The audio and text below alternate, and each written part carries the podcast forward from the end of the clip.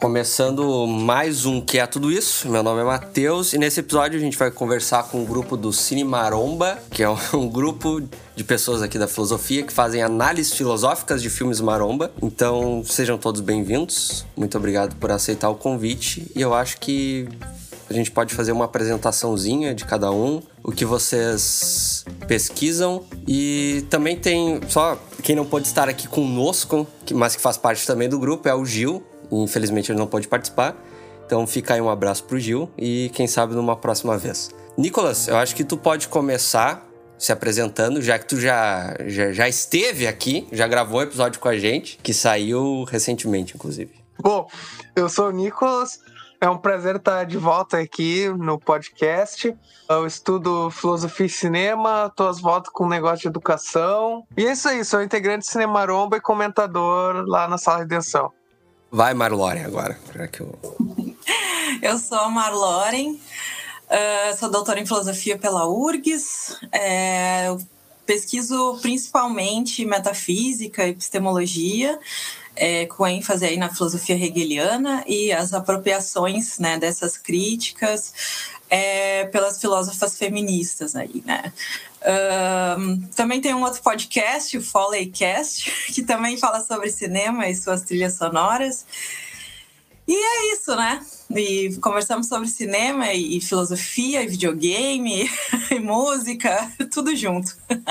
Beleza, depois a gente deixa na descrição aqui o, o teu podcast. Uh, Tayane?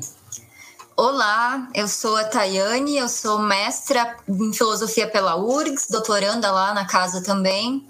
E a minha pesquisa principal é em ética antiga, principalmente Aristóteles, a noção de, de hábito e educação moral em Aristóteles. Mas há alguns anos, paralelamente, eu venho trabalhando também com algumas relações entre literatura e filosofia, cinema e filosofia, e estou tentando fazer nos últimos anos uma retomada histórica das principais filósofas mulheres que de certa forma, certa forma não, né? São deixadas fora do cânone filosófico e eu estou tentando fazer uma retomada histórica para ver quem são essas mulheres, discutir quem são elas, quais, é, quais são as filosofias que elas fazem, as teorias delas.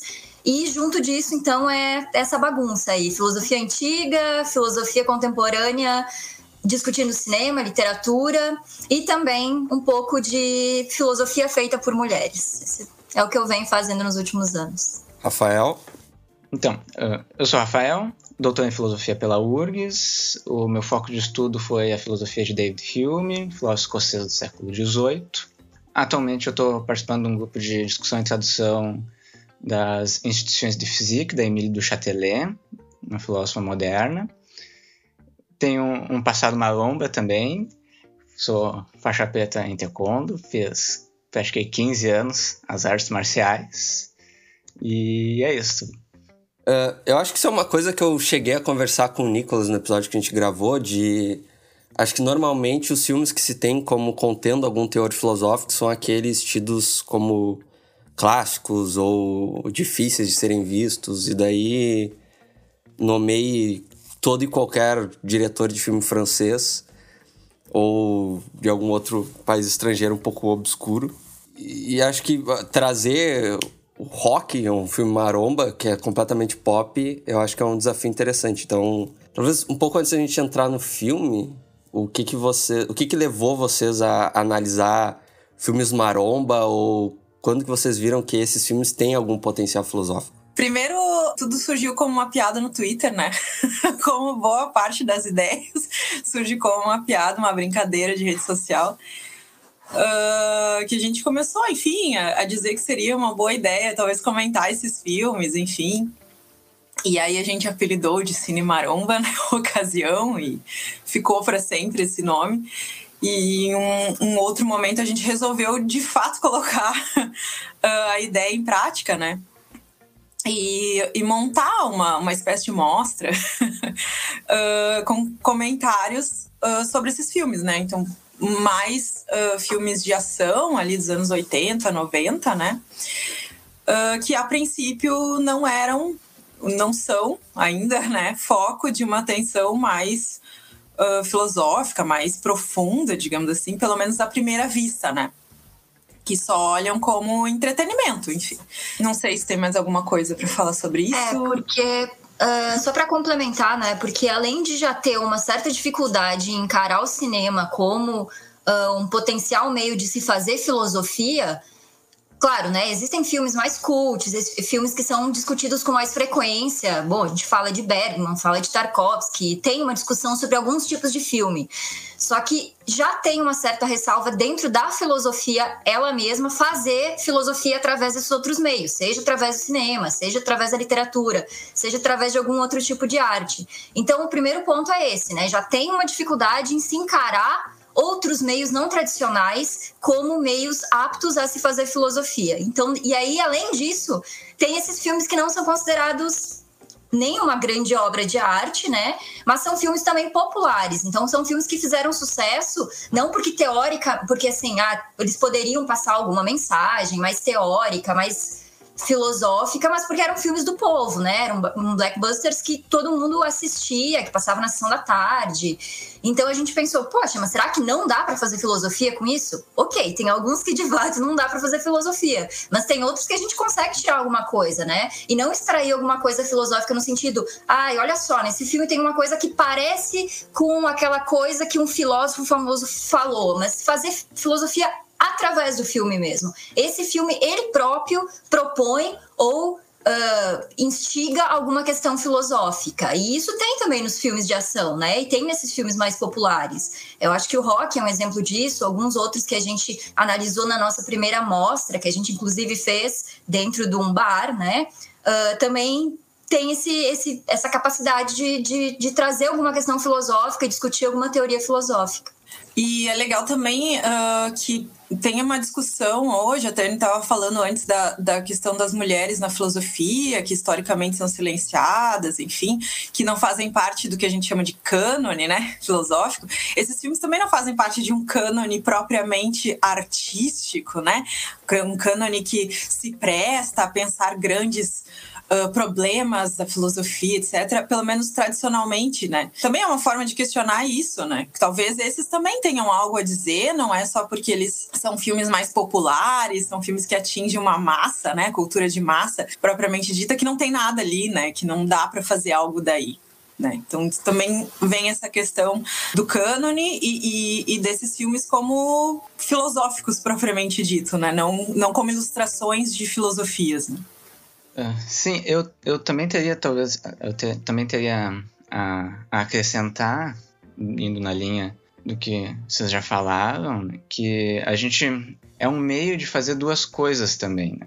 Um de desmistificar a filosofia, ou de tornar ela um pouco mais terrena. É um bom exercício para isso. A gente lida com sempre num âmbito bastante abstrato e teórico e comentar esses filmes em que tu também não tem essa expectativa, então, porque, enfim, há filmes em que se vai já direto para coisas super abstratas e super teóricas, né? Esses filmes, eles permitem uma porta de entrada à filosofia também, né? Eles fazem com que a gente se esforce em, em trazer alguns conceitos, botar eles em movimento de maneira mais mais concreta, mais palpável. Por outro lado, por, por, pelos filmes também, eu acho que transforma um pouco, a, pode transformar um pouco a experiência de ver um filme mesmo, mesmo um filme que a gente não espera, parece que é só um filme só para comer pipoca e, e ver bombas explodindo, né? Esses filmes, eles também, alguns deles, né, não, não são todos, mas alguns deles têm um pano de fundo que traz alguma mensagem, uh, bota alguma questão em movimento e eu acho que fazer esse esforço uh, pode também transformar o modo de consumir, por assim dizer, né? Consumir esse tipo de cultura, de, enfim, ver esses filmes. E só para pegar o gancho, eu acho importante pensar assim, bom, qual a grande maioria de filmes que é vista pelas pessoas, né? É filmes assim, vamos dizer, popular, populares, blockbuster. Então, valorizar esse tipo de experiência em certa medida, é valorizar a própria experiência da vida cotidiana, ordinária, né? é encontrar a filosofia onde geralmente nós, onde geralmente não se procura. Uh, no meu caso, por exemplo, é, é, esse tipo de filme que eu sempre vi, né? Assim, uh, eu nunca vi muito, nunca vi muito filme cabeça, Godard, a, de arte, sei lá. Então, foi, para mim foi natural chegar nesses filmes, né? Só, só para concluir também, o primeiro filme que me deu o gatilho para começar que deu gatilho não, né? Que me disparou esse processo de leitura filosófica de filmes foi o Faroeste Spaghetti, por exemplo. Então, filosofia tá por aí, né? As nossas vidas são filosóficas, né? Certo. Então, o, o filme que a gente vai que vocês vão estar analisando aqui, né, vai ser o Rock 4 e eu espero que eu vou deixar isso avisado nas, nas redes sociais e tal. Mas eu espero que todos tenham assistido o filme, mas mesmo assim, se algum desavisado veio ver sem assistir, não sei se a gente poderia dar um fazer uma pequena sinopse do filme e daí depois partir para análise e o que vocês acham interessante desse filme. Tá. Vai, Nicolas. A franquia Rock, ela, ela, ela tem seis filmes e dois spin-offs, né? O primeiro filme, o Rock é um cara que aparentemente perdeu a chance dele na vida, né? Uh, a, o, ele já tá além do auge e no Rock 1, o Rock ele é um boxeador que aparentemente deixou o auge passar. E ele se lamenta disso, né? Se sente disso, até que aparece uma grande chance de lutar contra o campeão, atual campeão mundial, acho, dos pesos pesados, né? Que é o Apollo Creed. Enfim, o Rock ele é escolhido pela alcunha dele, né? Que é o Garanhão Italiano, que é um, é um nome que o próprio Stallone se deu, eu acho, né? Tem um filme erótico com esse nome até, que, enfim, fizeram os inserts com cenas pornográficas, mas o filme erótico é o primeiro, um dos primeiros filmes, se não o primeiro filme do Stallone. Ah, no Rock 1, ele luta com a, o Apollo Creed, campeão mundial, e ele consegue chegar até o round 15, eu acho que é o último round. Mas ele não vence, ele perde. No, no Rock 2, ele tem uma segunda chance de lutar contra o Apollo Creed, e ele ganha. No Rock 3, ele se torna o campeão mundial consagrado. Ele acaba sendo derrotado pelo Clubber Lane, que é um cara, outro peso pesado, vamos dizer, representando o aspecto selvagem do boxe, né? Ele perde porque o Rock ele perdeu esse contato com o coração dele, que é o que define ele. E o Apollo Creed, que era o rival dele no 1 e no 2, treina ele para vencer o Clubber Lane. E ele vence. E no Rock 4, o Apollo Creed já tá aposentado há um tempão. É totalmente bromance o Rock 3, o Apollo Creed e o, e o Rock, né? O, no Rock 4, o Apollo Creed está aposentado, o Rock é campeão invicto há um tempo, até que aparece um russo da, da União Soviética desafiando o Rock né, nos Estados Unidos. A União Soviética não fazia parte, aparentemente, do circuito do boxe profissional. E aí o Apollo ele fica ofendido com a postura uh, desse soviético, né? A gente está em plena Guerra Fria e decide desafiar o Apolo. Aliás, o Drago, que é esse soviético. Só que acontece o impensável. Drago mata Apolo no ringue. E o Rock decide se vingar. Ele abre mão do título de campeão mundial e vai para a União Soviética lutar contra o Drago no Natal, no dia 25 de dezembro. E é claro, ele ganha e ainda, ainda por cima ele consegue conquistar os soviéticos pro lado dele. Basicamente isso, eu acho. Eu só queria complementar duas informações, né? O Rock é um personagem criado pelo Stallone, uh, o roteiro é do Stallone, né? Enfim, no, no Rock 4 eu acho que a direção também é do Stallone, então basicamente o Stallone meio que fez tudo. uh, mas o Rock é baseado numa. Num, o Rock 1, pelo menos, né? É baseado num, num pugilista real, que é o Chuck Wepner que é um cara que surgiu. Tem um filme, inclusive, sobre a história do rock e a história do Chuck Wepner, que chama Punhos de Sangue, é de 2016. Uh, tá disponível aí num desses serviços de streaming. Posso falar o nome? Na Prime. E. É um pugilista que basicamente ele lutou contra o Muhammad Ali depois que o Ali foi já campeão mundial, né? E tudo que ele queria era aguentar a luta inteira. Ele tinha para ele que ele uh, tinha que aguentar todos os rounds, né, da luta contra o Ali e não, uh, não, enfim, sofrer nocaute, etc. E ele chega a derrubar o Muhammad Ali no meio da luta. É bem uau, sabe? Daí o Ali obviamente fica loucaço e vai para cima dele, mas ele aguenta os 15 rounds. E aí o, o Stallone viu essa luta e criou um roteiro, né, do filme Rock em cima uh, disso aí. E aí fez sucesso, ganhou, uh, foi indicada 10 Oscars, levou o melhor filme, enfim. E aí tem toda essa franquia, onde chegamos aí no Rock 4. Tá. Então, dada a sinopse, acho que a gente pode, vocês podem começar a fazer a análise e qual é o ponto inicial, assim, que vocês acham que é o, o que seria de início já já tá evidente no filme ou, ou algo do tipo. Eu acho que a cena de abertura, nem a cena de abertura, a sequência de título já deixa claro que tem alguma coisa nesse filme. Uh, na sequência de título, eu recomendo vocês verem até o segmento no YouTube, quem puder. Tem aquelas luvinhas prateadas, né? Que se batem e explodem, aquela coisa bem. bem meio kit, mas é para mim, se vocês prestarem atenção, tem conteúdo aí. Se vocês verem essas luvas, tem uma luva dos, com a bandeira dos Estados Unidos, uma luva com a bandeira da Rússia. Se vocês prestarem atenção, são duas luvas que por dentro elas são prateadas, né? Ou seja, são iguais, mas com verniz, uma, uma capinha que as diferencia, e elas são das luvas de mãos opostas, né? É como se alguém que tivesse com as luvas sei lá, uma e cada um batesse as, as mãos, né? Assim, pá, pá, pá. Só que é o seguinte, né? São mãos de luvas opostas, elas têm um prateado por baixo igual. E e como são mãos de luvas opostas, dá a impressão de que elas são luvas, vamos dizer, são luvas de mãos opostas que parecem pertencer ao mesmo corpo, né? Eu não sei se até aparece um braço prateado ou é só luva, mas isso sugere isso sugere que tem, um, tem uma sutileza aí, né? Se, assim, esse filme ele é vendido como se fosse um filme da era Reagan, né? Aquela coisa da Guerra Fria, Estados Unidos contra a União Soviética, mas a própria sequência de abertura apresenta que talvez não seja tão assim, ou que os Estados Unidos e a União Soviética não sejam tão assim diferentes. São manifestações de uma mesma coisa, mas qual? Né? Eu acho que a sequência inicial, essa de títulos, já coloca essa pergunta para o espectador.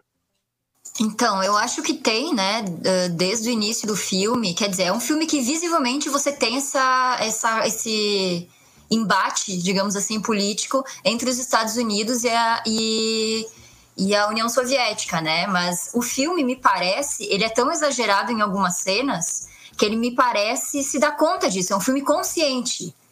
Ele usa desse, aquela cena lá, né, onde a gente tem o James Brown cantando e aquele show com um monte de, de, mulher dançando. É todo é tão exagerado que é quase é quase escrachar essa consciência de que bom a gente sabe que tem um embate aqui que tá rolando isso. O filme deixa isso muito claro ele é autoconsciente e ele apesar de ele obviamente balançar para um lado, que é o lado dos Estados Unidos, o, o diretor, que é o Stallone, né, parece se dar conta e querer enfatizar esses estereótipos que tem tanto de um lado quanto do outro. Então, esse início aí que o Nicolas apontou também vem junto disso.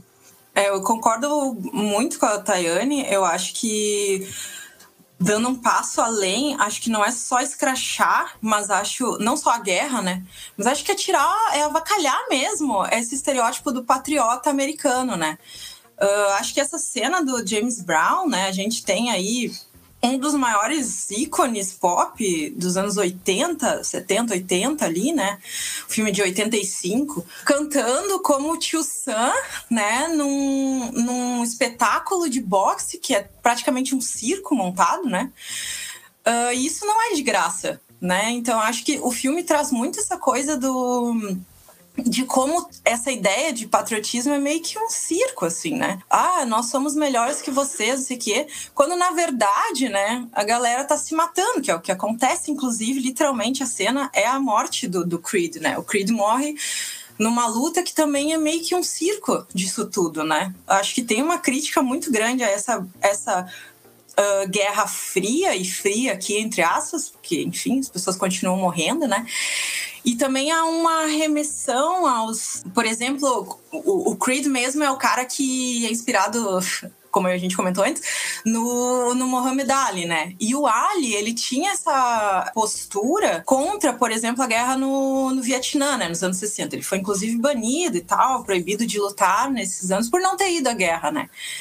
E uma das coisas que ele comentou foi justamente isso. Por que, que eu vou lá lutar contra os Vietcong? Os caras nunca fizeram mal nenhum, nem sabe quem eu sou, nunca me falaram nada. né? Por que, que eu tenho que defender um país que está me mandando para a guerra para me, me matar, né? Basicamente, quando aqui dentro, inclusive, e aí entra a questão do, do, do, racismo nos Estados Unidos, né? Quando aqui dentro a guerra contra nós também está pegando, o bicho também está pegando aqui. Por que eu tenho que ir lá, né? E aí a gente tem uma espécie de, de, de referência, eu acho, uh, a essas figuras, o, Creed, o, James Brown, né? E o James Brown canta uma música chamada Living in America, né? Que é uma música meio irônica, né? Volta e meia parece uma exaltação ao American Dream, mas é uma música meio irônica, que lá pelas tantas tá dizendo todo mundo está fazendo hora extra no trabalho, a gente está vivendo na América, mas uh, se mantendo vivo na América, né? Meio que sobrevivendo a esse esse status do, do American Dream, né? Então eu acho que sim, ele é uma tiração de sarro, não só a União Soviética, né? Porque, pelo amor de Deus, o, Dolph Lundgren lá é um robô praticamente, aí tem a coisa do robô, né? Uh, mas ele é um animal, né? Enfim, virado em esteroide, etc. Mas também aos Estados Unidos, e eu acho que principalmente aos Estados Unidos, né? Ah, seguindo nessa, nessa toada da, da ambiguidade do filme, né, queria anotar uma cena também, que é a cena em que a esposa do Drago vai até a, a esposa do, do Apolo e diz, né, espero que podemos, possamos ser depois amigas, né, afinal eles não são soldados, eles são atletas, ou, ou algo assim. Que é uma coisa, enfim, vindo da esposa do Drago é, é obviamente irônico, porque ele está toda hora vestido de soldado, ele é um militar, né? Então, a imagem dele como um soldado é bastante, é, enfim, é explícita. Mas o Apolo, em certo sentido, se vê também como um soldado nessa, uh, nessa luta, porque ele, ele parece ter dois motivos para querer essa luta. Um, que é o mais é o que ele articula melhor numa conversa com o Rock, que é o atleta que já passou da sua, do seu auge e tem saudade uh, do ringue. Então é uma cena em que ele está conversando com o Rock e ele diz: Não, ninguém mais uh, me reconhece. Ele fala algo nesse sentido. Né? Mas outro é porque é um russo, né? É um soviético chegando nos Estados Unidos dizendo, né? Eu vou uh, ganhar de todos vocês, né? Nós somos os melhores. Então, e acho que ele apresenta essa razão quando ele fala pro Rock que o Rock não entende o, o que está acontecendo, não sabe bem uh, a razão dele, não compreende bem ele. Então, ele se vê também, ele, ele tá ali no espírito da Guerra Fria também, né? Em certo sentido, ele, ele é um soldado. E eu acho que o Apolo e o Drago talvez representem duas faces né, do, do que seria uma imagem, imagens da civilização e dos futuros tanto do, dos Estados Unidos e da União Soviética. Porque o Apollo, essa, esse, esse aspecto do show é, uma, é um aspecto do personagem do Apollo. Né? No primeiro filme, ele, ele já é uh, um showman. Né? E nisso, nesse filme é retomado na coletiva de imprensa. Né? A coletiva de imprensa ele vai lá, xinga o Drago e se diz ofendido, cria todo aquele caos e termina a coletiva, pergunta pro Rock, né? Tu achou que eu exagerei um pouco? Ou seja, ele é um cara que encena, né? Uh, e eu acho que eh, ele está personificando na imagem dos Estados Unidos uma espécie assim, nos perdemos no show.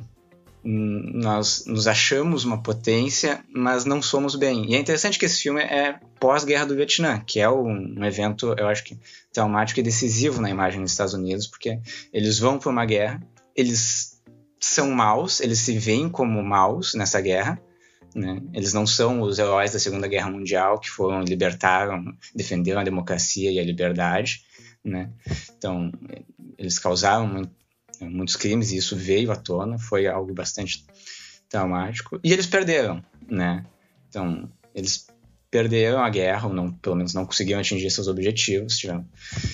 E eu acho que isso, a imagem do Apolo é uma imagem crítica disso. Assim, a, a gente se acha muito bom, a gente se tornou uma sociedade da, uh, do luxo ou da festa, de um, de um refinamento considerado meio uh, superficial, né? E nós podemos perder, que é o, e o perde, né? Enquanto o Drago representa a outra parte, que é a técnica, né? Ele, ele é a técnica, a tecnologia incorporada. Que eu acho um pouco irônico, enfim. A União Soviética está nessa disputa também, mas os Estados Unidos também são uma civilização de, de incremento técnico, né? Então, eu não sei exatamente o quanto o, a União Soviética ele personifica de fato uh, os, os russos, né, os comunistas, ou personifica uma espécie de uh, medo do que a própria América pode se tornar nessa, uh, nessa toada. Posso pegar o gancho do Rafa, então? Eu acho que ele pegou um ponto-chave, que é a questão da tecnologia e da técnica, né? Na minha interpretação, aquela cena do inicial das luvas, vamos dizer, o corpo da qual, a qual pertenciam as luvas dos Estados Unidos da União Soviética é a luva da sociedade tecnológica, né? Isso fica claro, por exemplo, no como é que o Drago ele é manipulado como um recurso, né? Ele, vamos dizer, a luta, a luta que ele faz não é uma luta do coração, como a luta do rock, mas a luta da performance, né? Tanto é que ele representa o máximo que há de, per, de tecnologia de performance humana, alguma coisa assim, tem um, uma fala nesse sentido. E eu acho, assim, que é o aspecto tecnológico no, dos Estados Unidos nesse filme fica é, é apresentado de uma maneira sutil, ou não tanto, né? que é na, na figura do robô aquele, da, da esposa, aspas, do Pole. Eu, por exemplo, eu acho que esse robô ele tem esse papel a cumprir nesse filme de denunciar, vamos dizer, a tecnologia nos Estados Unidos e como essa tecnologia é usada de uma maneira fútil, né? Por exemplo, sei lá, recursos, recursos naturais já é uma maneira técnica de falar, né? Mas como a natureza é gasta para fazer coisas fúteis, né? Como aquele robô que não serve para nada. Sim, é serve para inflar o ego do Pauli, né? E nesse sentido, eu acho que é uma perda pro filme o robô ser tirado. O, o Stallone está preparando uma edição do diretor do Rock 4 e ele disse que ele vai tirar o robô. Só que eu acho que isso é abrir mão de, um, de uma peça fundamental da lógica do filme, né? Que é, bom, tu tem o, o Drago, que é, um, é quase um ciborgue, né? De tão, tanta tecnologia que é posta nele, e tu tem os Estados Unidos com, vamos dizer, com essa pujança fútil, né? Que se manifesta, sei lá, na, no show do Apollo, seja no robô, né? Eu acho que uma coisa importante é uma fala do Apollo, quando ele tá falando que ele quer lutar contra o Drago, ele fala assim, ah, pro Rock é nós contra eles. É, ele fala, acho que explicitamente isso. E o Rock questiona, não é não é não, não será que é você contra você? É claro que o Rock, assim, num nível diegético, ele tá falando do, de bom, o Apollo não tá aceitando que ele tá aposentado, que ele envelheceu e tal. Mas se a gente pensar que o Apollo representa essa América espetáculo, né? O espetáculo do American Way of Life, de repente a luta da, da vamos dizer, dos Estados Unidos contra a União Soviética, na verdade, é uma luta dos Estados Unidos contra si mesmo, né? Duas dimensões da América. Enfim. Eu acho que nessa conversa do Apollo com o Rock tem um outro aspecto que não é só esse aspecto político, eu acho que tem um aspecto meio existencial ali também. Porque uma coisa que o Apollo fala é, uh, é que ele não quer ser um homem comum. Então tem essa discussão, ah, eu não quero ser um homem comum.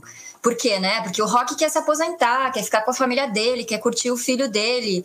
E ele quer que o Apollo aceite, que isso também é um modo, digamos assim, ok de você se sentir satisfeito consigo mesmo e se sentir uma pessoa de sucesso e talvez uma pessoa que tem uma vida ok. E o Apolo ele não concorda com isso e fala: "Bom, mas isso, ah, isso é ser um homem comum, é uma coisa mais ou menos assim a frase, eu não lembro como é que é em inglês exatamente". E aí me parece que tem também esse negócio de essa necessidade do ser humano e muitas vezes mais do sexo masculino de achar que tem que transcender para alguma coisa, sabe? Tem que ter uma vitória pessoal para ser importante, para uh, sei lá, ter sucesso, entre aspas, na vida. E aí tem essa discussão ali que me parece não ser só isso que tu ressaltou, Nicolas, que eu concordo completamente, que eu concordo totalmente, uh, de ter esse caráter político, né? Mas também de uma coisa mais existencial nessa discussão que eles estão tendo um com o outro, assim, sei lá, uma pegada mais, mais existencial mesmo na discussão. Sim, eu acho que isso faz bastante sentido de pensar talvez duas dimensões, né? Tanto política quanto existencial, se não são lados da mesma moeda. Enfim, tá aí a, a filosofia crítica para discutir, a teoria crítica para discutir. Uh, mas eu acho particularmente interessante que aquele robô entre e depois o Poli programe ele para ter uma voz de mulher e basicamente ser uma mulher né? Porque ele é a namoradinha do, do Paul e é um robô. E eu acho muito interessante que aquele comportamento daquele robô é o comportamento que se espera de uma mulher, pelo menos de uma mulher branca, né? Dentro do, do American Dream, né? Que é basicamente mimar o cara, fazer a comida pro cara, né? E tirar o pó da casa. É isso, que é, é, é uma empregada, né, basicamente. Que é o que se espera de um casamento relativamente tradicional na, uh, de uma família do subúrbio americano, enfim. Né? É, essa, esse retrato tá ali, né? E acho que tem um. Talvez a gente possa pensar num certo, uma certa automatização desse comportamento da mulher, né? Ou, ou do que se espera, né? No caso dessa mulher. Tanto que ela pode ser substituída por um robô, né? E acho que essa discussão é uma coisa também que permeia o filme todo, né? Ah, mas o que, que a gente é? A gente é um robô ou a gente é um ser humano? No final, lá na, quando tá na luta final, né? Uh, naqueles. Uh, galera, o Rock apanhando a full lá do, do, do Drago. Em um dado momento, alguém diz ali para ele, não lembro quem exatamente, mas alguém diz ali pra ele, continua batendo, ele não é um robô, ele é um homem, ele não é uma máquina, ele é um homem, ele, ele é falível também, né? Então essa questão de o que, que a gente é e como é que a gente está respondendo a, a essas demandas também é colocada no filme, né? Em várias perspectivas aí, quem a gente está aqui para fazer um espetáculo, né? Uh, mas no final a gente vai apanhar só, a gente vai ser substituído por máquinas o que, que, que a gente é? Onde é que está o nosso lugar aqui, né? Acho que isso está presente por todo o filme, assim, em todas as partes, né? Nessa, nessa questão existencial que a, a, a Tayane falou, tipo... Como é que eu vou colocar isso? Talvez esse incômodo do, do Apollo fosse quase que um, uma questão artística, assim, no, no, sentido de eu preciso levar isso que eu estou fazendo aqui à, à máxima potência e só assim eu vou me realizar. E o rock, talvez por, por já ter vivido isso, já ter passado o auge dele, uh, ele quer essa, essa, vamos dizer, uma calmaria, ele, ele já passou por essa, essa transcendência, vamos dizer assim. Enquanto o Apollo está numa situação muito, talvez, de, de, um pensamento meio jovem, assim, de, de querer ser algo além, além do humano, assim, né? Transcender a, a vamos dizer, a, a, falibilidade dele, se tornar perfeito naquilo que ele faz. Talvez não, não tenha esse elemento também, que é, que é uma motivação quase que artística, né? Sim, é, eu pensei, uh, quando a Tayane falou nessa imagem do Apolo, uh, eu pensei numa outra coisa. Vou reconectar então o aspecto existencial com o político de novo, né? Porque eu pensei no, na, enfim, na figura mítica daquele que lidera sem querer liderar. Eu não, eu não sei se na história dos Estados Unidos o George Washington não, não, não personifica. Acho que ele não queria ser presidente, mas ele era o candidato de consenso. Enfim, ele tem uma imagem fundadora nos Estados Unidos, né? E eu acho que o rock talvez personifique essa, essa imagem também. O rock, bom, voltando à minha linha anterior, né? O, o Apollo e o Drago como duas imagens da, uma civilização, de uma civilização corrompida. Eu acho que o, o rock personifica, sei lá, os, os valores antigos ou, né, menos, menos rebuscados, mas por isso também mais, uh, mais interessantes, são mais originais, mas o rock não quer ser, né, tirando o primeiro filme lá, mas agora, né, nesse filme, ele não, ele não quer mais ser o, o salvador, né, chega o, o, o Drago e ele tá meio desconfortável com a luta. E ele só vai uh, lutar, então, depois que ele se sente responsável pela, pela morte do Apolo. E mesmo assim, ele tenta passar uma outra mensagem. Tem aquele pequeno discurso dele no final, né? E ele parece ser um personagem mais emotivo, assim, da, da, das coisas mais, mais do coração, mais de dentro, assim. Eu acho que isso é o que perpassa a, a série do rock, né? E talvez a luta tenha um pouco desse, desse fator de trazer as coisas do coração para fora. Então, é na luta, por exemplo, é quando o Drago começa a, a, a sofrer e a, e a perder e, e vê que o Rock é um, é um, adversário à altura e move as paixões dele que ele ganha voz, por exemplo. Então, quando o treinador dele vai lá xingar ele no final da luta porque você não está ganhando, né? Ele toma a primeira atitude que é dele, né? que é se revoltar contra o o treinador. E o, enfim, tem a conquista da plateia, né? Até, até os políticos soviéticos né, reconhecem a autenticidade do rock. Hum. E ele tem esse negócio de voltar nos treinos. Os treinos dele são sempre rústicos, né? sem tecnologia. Então ele vai para a Sibéria treinar, né? Ele, ele tem esse negócio de tentar voltar para as raízes, que é um pouco assim, é o passado, é o passado ideal que a gente teve e que a gente perdeu e que a gente deveria deveria retomar. Pegando esse gancho, eu acho que tentando conectar isso que o Rafa falou com a questão existencial do Tayane, o Rock no Rock 1 é apresentado como um ser humano, né? É um drama, não é um filme de boxe, não é um filme de rock. E no Rock 2, o Rock ele é transfigurado, né? Nesse herói de filme de ação, nesse herói maromba, né? Que aparece nos outros. E eu acho que essa fala do Apollo meio que retoma essa linha que é um pouco abandonada do Rock 1, né? que se tu pensar bem qual é a mensagem dos rock, né? O rock, ele se torna ao, além de uma pessoa comum porque ele é um vitorioso, né?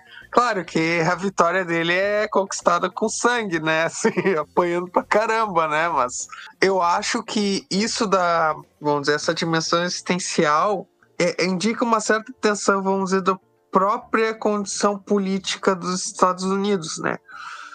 Os Estados Unidos, como uma democracia, deveria ser lugar em que tu poderia ser alguém, vamos dizer, cotidianamente, né? Ter uma voz sem ser uma celebridade, por exemplo, né? Ou um campeão mundial de boxe. Só que não é bem assim, né? O Rock, no primeiro filme, até mesmo no primeiro filme, embora ele não se torne o campeão, ele só ganha, ele só consegue alcançar a voz dele tendo uma chance extraordinária, né? Então isso parece uma espécie de denúncia à América, né? Vamos dizer, uma, onde o existencial e o político se encontram. Sobre essa retomada do antigo modo de vida, eu conecto, assim, eu não consigo deixar de ver aquela casa no meio do nada na Sibéria, conectar isso com o Walden Pond, né? Parece que o rock se isolar na Sibéria tem alguma coisa a ver com o isolamento do Toro em Walden Pond. Né? E eu acho que tem uma continuidade entre Toro, Emerson Toro, por exemplo, e rock. O Rock 4, o Rock 1 e o Rock 4 especialmente, eles têm um discurso americanista que não é esse discurso do American Way of Life capitalista, do espetáculo. Aliás, um detalhe, nessa luta do que o Apollo morre, ele vem descido, descendo uma espécie de touro dourado, né? E é curioso que o touro de Wall Street, uh, ele só foi instalado em 89, seja, esse filme parece ser profético, né? Se o Apollo representa o American Way of Life como show, ele vem montado como um touro. É, eu achei muito bizarro isso, assim. Tipo, eu pensei, ah, tá fazendo referência ao touro de Wall Street. Só que no touro de Wall Street não existia nessa época ainda. Enfim, Pode ser o, pode ser o do, do, do, filme do Scorsese, né? Toro Indomável, que, foi, que é de 80, se eu não me engano. Ah, do putz, é verdade. Não faz sentido pensar nesse touro do Wall Street, até na figura do touro, né? Sim, é, também associam esse touro dourado com um bezerro do, de ouro, né? Eu acho que tem tudo a ver isso, assim, com essa denúncia do capitalismo e tal. Por que, que eu falei isso do Apollo? Porque o rock, eu acho assim. Esse filme ele, ele é americanista, mas não nesse sentido do americanismo, American Way of Life, capitalista, técnico, mas do, dos pais fundadores, né? Eu vejo uma continuidade entre esse filme do Rock 4 e o Rock 1, por exemplo, com os filmes do Frank Capra, né? Que foi um cineasta super americanista, pró-americano. Tão americanista até que ele foi acusado de comunista pelo FBI. Sei lá, o filme que ele coloca o banqueiro como vilão, que eu falei, sei lá, não se compra, foi apareceu num documento da FBI como comunista, porque o banqueiro é vilão. e é claro, né? O banqueiro é ótimo, é, faz o bem para a sociedade, né? Mas, enfim. Só para quem não sabe, né? O que, que é o Touro de Wall Street é uma estátua, sei lá, uma escultura grande, pesadésima, tem três toneladas, que fica lá em Nova York. E ela é um touro lindo, todo dourado, reluzente. E dizem que tocar nas bolas do touro te dá sorte, né? Uma coisa assim. Ah, não sabia dessa. Tem, tem uma parada assim. Todo mundo é, viajando para Nova York quando baixar o dólar. Só para constar, o, o Toro Indomável é o Jake LaMotta, que uh, também era um pugilista de origem italiana, né? Como o Rock seria, né? E isso também é um traço interessante, né? Porque o herói americano é um imigrante, né? não é um cara um, propriamente americano, ou enfim, um representante mais, digamos, puro. Nicolas, agora que tu falou do, do Toro Dourado, qual, qual que seria a, a relação exatamente? Porque eu acho que, não sei, para mim não ficou muito claro, assim, o que, que, que estaria implicado, o que, que isso significaria? Bom, o, o Apollo, eu assim, desde o primeiro filme ele, ele é apresentado como o cara do espetáculo do American Way of Life, né? E no primeiro filme, o Apolo, o Apolo tem nome de um deus pagão, né? Se vocês verem o Rock 1, a primeira imagem do Rock 1 é um, um é um Jesus assim que toma todo o plano. Que, porque a primeira luta que aparece o Rock é uma luta numa igreja, né? Uma luta, uma luta super podraça e tal. Mas no Rock 1 tem a associação do Rock com Cristo e o Apolo com uma forma de paganismo, né? E o Apolo, justamente, vamos dizer, representaria esse aspecto corrompido da, da cultura americana, né? Foi seduzido, sei lá, pelo bezerro de ouro do capitalismo, vamos dizer assim, né? E já o rock, ele tem a ver com Cristo, com a, essa mensagem, vamos dizer, com o ideário americano, né? Do self-made man também, né? E eu acho que tem tudo a ver que a luta no, do Rock 4 acontece em 25 de dezembro, né? Num momento do treinamento aparece o Rock levantando um tronco nas costas, que parece uma cruz. E, e todas as lutas também o Rock é martirizado, né? então ele tem essa ideia do sofrimento físico, de uma, vamos dizer, uma certa transcendência através do sofrimento físico, é uma coisa meio cristã também, né? Mas espero ter te respondido, Matheus. Seguindo, então, não sei se tem uh, algum outro ponto que vocês queriam explorar mais além dessa questão. Eu só queria voltar no, no, no, robô ali, porque lendo um pouco sobre ele, eu descobri que, na verdade, talvez seja por isso que o Stallone queira tirar ele da nova versão, ele é o único não humano que é membro é, do Sindicato de Atores dos Estados Unidos. Portanto, ele recebe para aparecer nos filmes. Ele também fez um, uma tour com o James Brown na época do filme e tal. Então, o nome dele é Sico, ou algo assim, Psycho, Sico. E ele, na verdade, ele foi desenvolvido para lidar com crianças com autismo, porque tinha uma, uma pesquisa na época que hum, dizia que, que, que, as crianças em geral, e principalmente as com autismo, tinham uma maior sociabilidade com robôs. Então ele foi desenvolvido para isso. E o Stallone tem um filho autista, ou do espectro, né? Diria hoje. E ele comprou o robô para o filho, e aí ele já botou o robô no filme uh, e misturou tudo ali, né? Mas aí o robô virou meio famoso e, enfim, talvez tenha algo aí dos, dos direitos, né? Do uso do robô também. Eu vi que ele dá essa declaração sobre não usar o robô no Instagram dele mesmo, quando ele divulga lá que vai ter a versão do, do diretor do filme. Aí alguém fala que tá ansioso para ver o robô, ele fala: Não, o robô não vai estar, tá, é meu, um dos meus maiores arrependimentos. não vai estar. Tá. Não adianta assistir para ver o robô, que não vai acontecer. Acho que o robô, talvez essa retirada do robô, sendo por direitos e sendo por motivos outros, uh, uh, o, que, o que eu coloco não, não se segue, né? Mas o robô poderia fazer com que a gente tivesse uma espécie de discussão metateórica sobre ler filmes, né? porque de um lado, por exemplo, o Nicolas traz o robô como algo, algo importante, né, para compor a ambiguidade entre a imagem da tecnologia na União Soviética e a tecnologia nos Estados Unidos, as duas sociedades como sociedades tecnológicas. Mas se o robô sai, por exemplo, sem muito, sem muito caso, talvez isso é algo que, por exemplo, não o filme não pretendeu tematizar de maneira explícita. Né? Enfim, até, até então via o robô como algo um tanto quanto perturbador, justamente porque ele incorpora esse, esse personagem feminino que né, tem que subjugar o Pole, que é também o personagem, talvez, do, dos, do, dos principais, um dos mais complicados. assim. Eu não, eu não recordo muito bem como como ele é desenvolvido no, no Rock 2 no 3, mas no primeiro Rock ele tem uma relação bastante complicada com a, com a Adrian, né? Com a irmã. Enfim. E talvez quando eu vi pela primeira vez que o robô ia sair, eu pensei nisso, assim, porque ele torna ele torna meio que engraçado uma relação que é que é negativa, que é tensa, né? Então, esse abuso com relação né, a, às mulheres do pole se torna piada, né? É uma espécie de escape. O Stallone pode estar querendo evitar essa discussão agora. Pois é, porque agora, assim, talvez assistindo agora, isso é muito mais, fica muito mais gritante, né? Essa o, o robô não é engraçado. Ele é desconfortável, assim, ele é explicitamente desconfortável.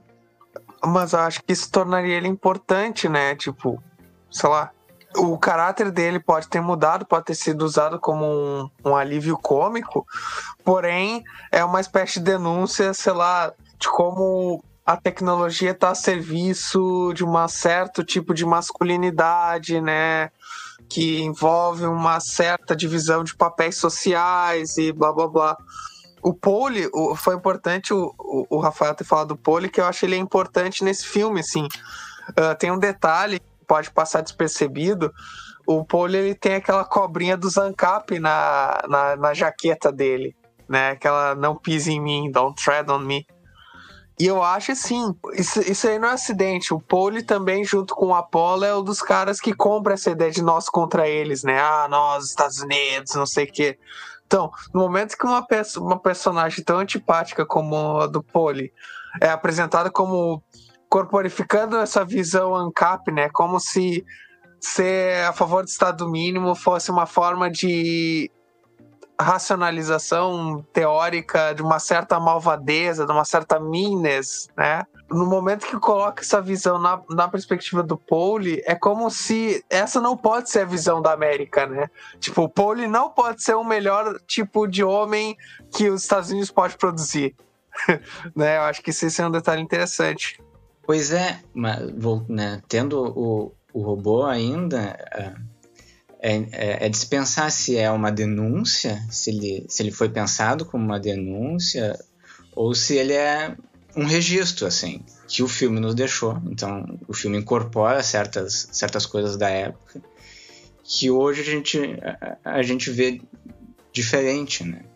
Então, é bem possível que ele tenha sido pensado não para denunciar uma, as relações machistas e a objetificação da mulher, né? mas como algo engraçado mesmo, assim. Talvez pensando assim, já tá, ele já não pode, ele já não pode.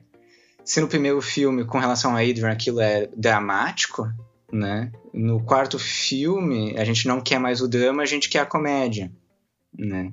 E ele já é um personagem querido, Talvez já tenha isso, assim, ó, é o Pole, né?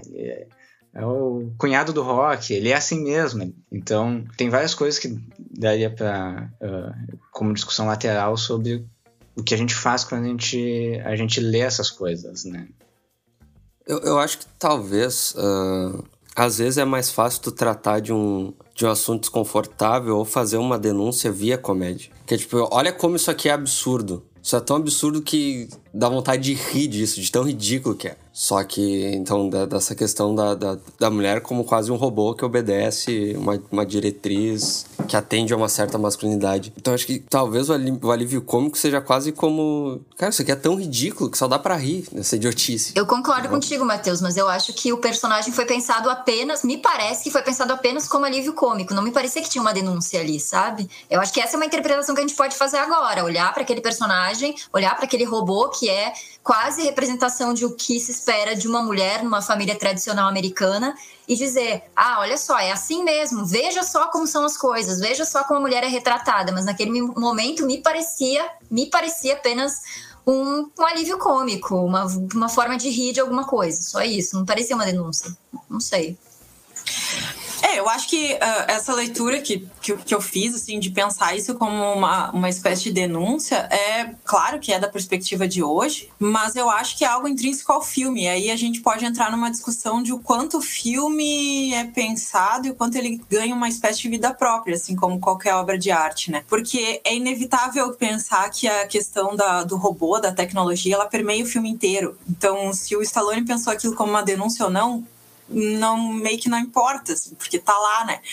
Uh, porque a, a, relação daquele robô com o, o, Drago é inevitável, né? O Drago tá treinando para ser um robô, para responder, para ser um super humano, né? Para responder demandas, etc. Para ser algo super humano, ou até não humano, de certo modo, né? Que, claro, não consegue escapar, mas aquele robô é robô, né?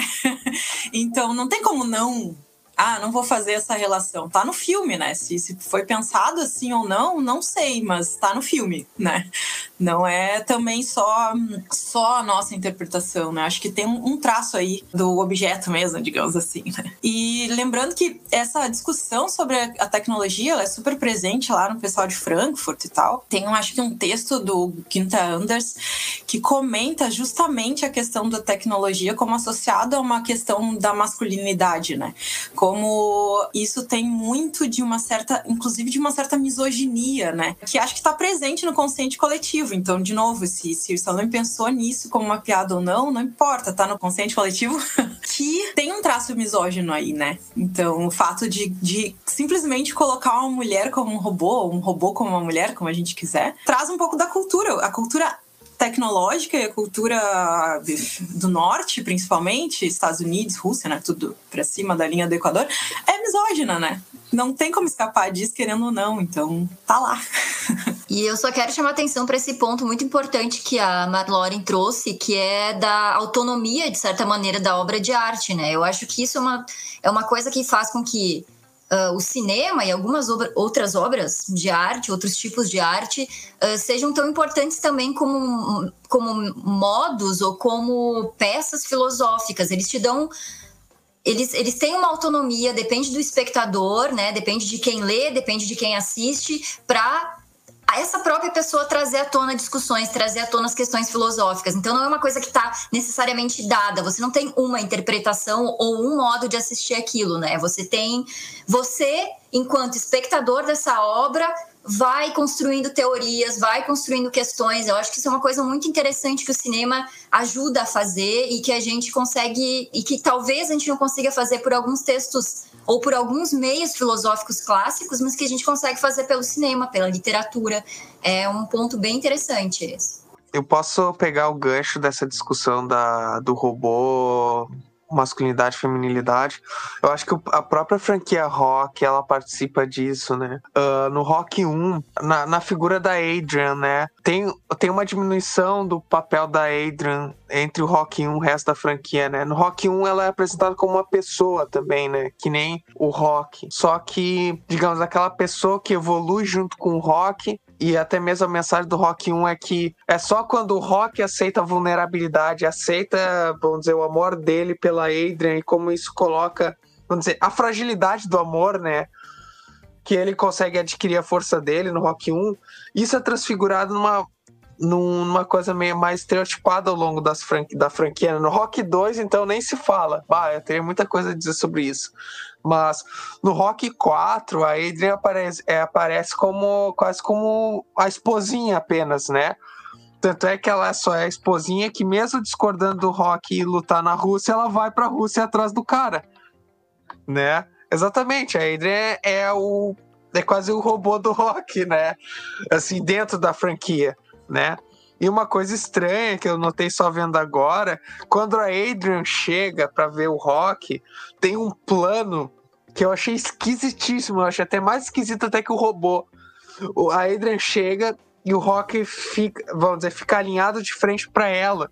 Só que o Stallone tá todo duro, assim, tá com as mãos esticadas para baixo, as pernas meio abertas. A primeira coisa que me veio na cabeça foi aquele tipo de plano de faroeste, sabe? Quando os caras estão sei lá, na rua principal se encarando um de frente pro outro.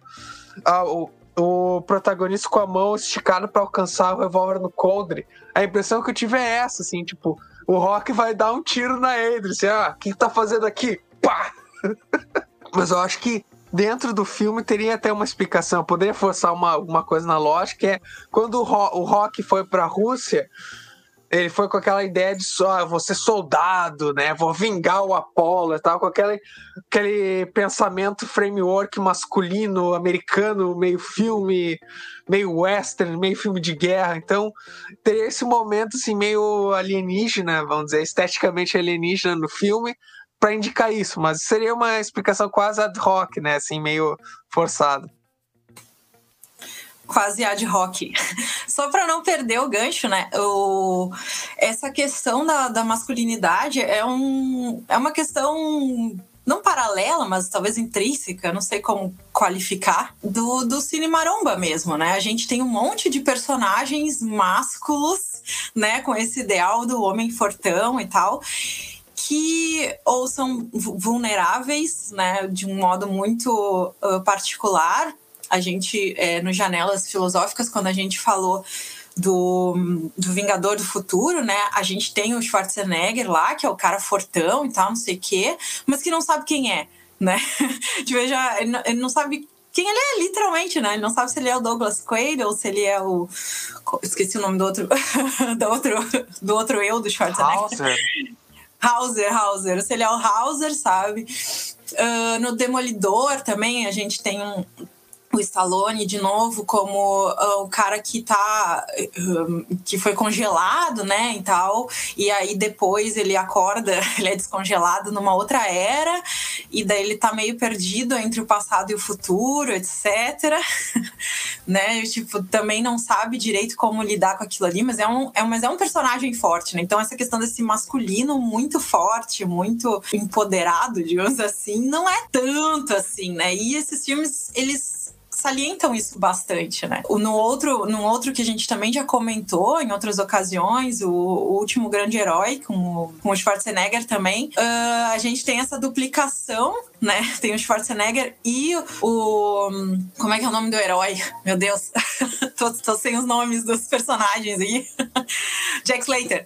E o Jack Slater também não sabe quem ele é, ele tem uma crise de identidade quando ele vê que ele é um personagem e não o Jack Slater, né? Que o Jack Slater é, na verdade, um personagem uh, criado, pelo, interpretado pelo Schwarzenegger dentro do filme com o Schwarzenegger. Então, uh, a gente tem essa, essas várias dimensões desse masculino que também está se questionando nesses filmes de ação mesmo, né? Uh, sendo eles propositais ou não, né? Que é bastante interessante trazer. E o rock não seria diferente, né? A gente tem esse pugilista, esse, uh, esse cara super forte, esse herói, né? Que não é tanto assim, que tem seus problemas, enfim, suas falhas, etc. E o personagem do Apollo vai junto com isso também, né? Ele não sabe direito quem é, ele não quer deixar aquele passado, o certo passado glorioso morrer, porque senão ele meio que perde a identidade dele como esse homem másculo, poderoso, que ganha honrarias das outras pessoas e que meio que essas honrarias que ele ganha que definem também a identidade dele. E então, ah, esse, eu não tinha pensado por esse lado, mas é verdade, é um bom exemplo de filme maromba que a gente tem essa meio que essa busca, né, por uma identidade pessoal, uma disputa de quem eu sou, quem a sociedade quer que eu, enquanto esse homem másculo forte que batalha nos ringues, seja legal. Não tinha pensado por esse por esse aspecto. E não à toa ele morre, né? Ele não quer morrer, mas ele morre. Ele justamente morre por causa disso, para tentar manter essa identidade forte e heróica e não sei o quê, né? E, e, a gente pode pensar também em questão racial, né? Ele, enquanto homem negro, de repente a única oportunidade de ter voz foi essa, né? Não, não acho que a, a série do rock é, é, suco de masculinidade, assim, né? Tu, tu, tu tem várias, várias facetas, assim. Né? Então tem essa, essa angústia do Apollo de, de querer se provar de novo no ringue, né? A, frustração original do Rock 1 de não ter sido alguém. Dá para ver a relação dele com a Adrian também, né? Pole. O próprio Drago, né? Tu tem. O, o, o Drago talvez seja uma espécie de ápice da, da marombagem, uma marombagem não orgânica, por assim dizer, em que eu tenho que tornar os meus órgãos todos o máximo potentes. Então eu tenho músculos, eu tenho pernas, eu sou alto, né? Mas nada daquilo é muito funcional. Enfim, tem, tem bastante coisa. E essas fragilidades, né? O Rock, o Rock é um personagem frágil, né? O primeiro Rock, principalmente, ele é, é todo cheio de dúvidas, ele é todo angustiado, ele sofre com a chacota que fazem dele, né? Enfim, tem, tem isso e tem a talvez a, a, história do atleta também, né? Porque a série lida com esse negócio do atleta chegar ao sucesso e decair. Decair por quê? Porque amolece, né? Então, no, o, o Apollo amolece, não respeita o Rock e perde.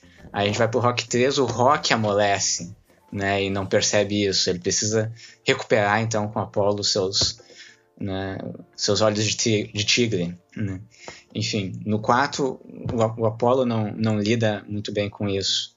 Então tem, tem esses íris e vires também do, do atleta que, que é tematizado pela, pela série, esse negócio de talvez tem que estar sempre voltando a, a, algo mais rústico, a relembrar o espírito, então treinar com cordinha no pé, treinar pegando galinha, treinar uh, levantando troncos em vez de levantar pesos, assim tem uma espécie de crítica da masculinidade que não é tão crítica assim. assim né? Enfim, não sei. E, e, o Rock se torna um personagem mítico também ao longo disso, né? Talvez, talvez tenha. Aí é legal na série que é. No primeiro filme ele é uma pessoa e nos seguintes ele, ele vai se mitificando. E no quarto, enfim, ele, ele sobe uma montanha correndo, né? Tem, ele já não é mais do âmbito né, humano, assim. Então, porque fica. Né, ele é o personagem que se sacrifica, que leva porrada pelos outros, mas as porradas que ele leva do Drago não são aquelas porradas que ele levava do Apollo, né? Tem algo de inalcançável nele também, na estratégia dele. Ele se torna um pouco irreal, enfim. Acho que a gente encerra num ponto alto com essa última fala do Rafael. E eu queria agradecer a vocês pela participação. Então, muito obrigado, gente, por ter aceitado o convite, ter participado aqui. E muito obrigado, Nicolas, por ter feito a ponte aí com o pessoal, ter mandado e-mail e ter feito a, a conversa. E muito obrigado, gente. Acho que a gente pode, talvez, futuramente gravar outros episódios com o Gil participando, talvez. Dessa vez ele não pôde, mas em outro momento com a participação dele. E é isso. Não sei se vocês gostariam de dar alguma indicação biográfica ou falar mais alguma coisa. Sim, eu gostaria de deixar é, aí para o pessoal, depois a gente pode botar na descrição, talvez, do, do episódio, nossas redes. Nos sigam lá no Instagram, Twitter, YouTube e na Twitch. a gente está ocupando tudo que dá. TikTok. ainda não. Ainda não, também não é pra tanto. Vamos com calma, que aqui é todo mundo mais velho, a gente não sabe fazer essas coisas. Mas seguir a gente lá, né? É, e também agradecer aí pela oportunidade para divulgar o grupo, enfim, falar desses assuntos. Na verdade, o Cinemaromba ele é uma desculpa para a gente falar de um filme legal que a gente curte. Basicamente. Obrigada, Matheus. Então tá. Então a gente fica por aqui, encerramos e até o próximo episódio. Tchau.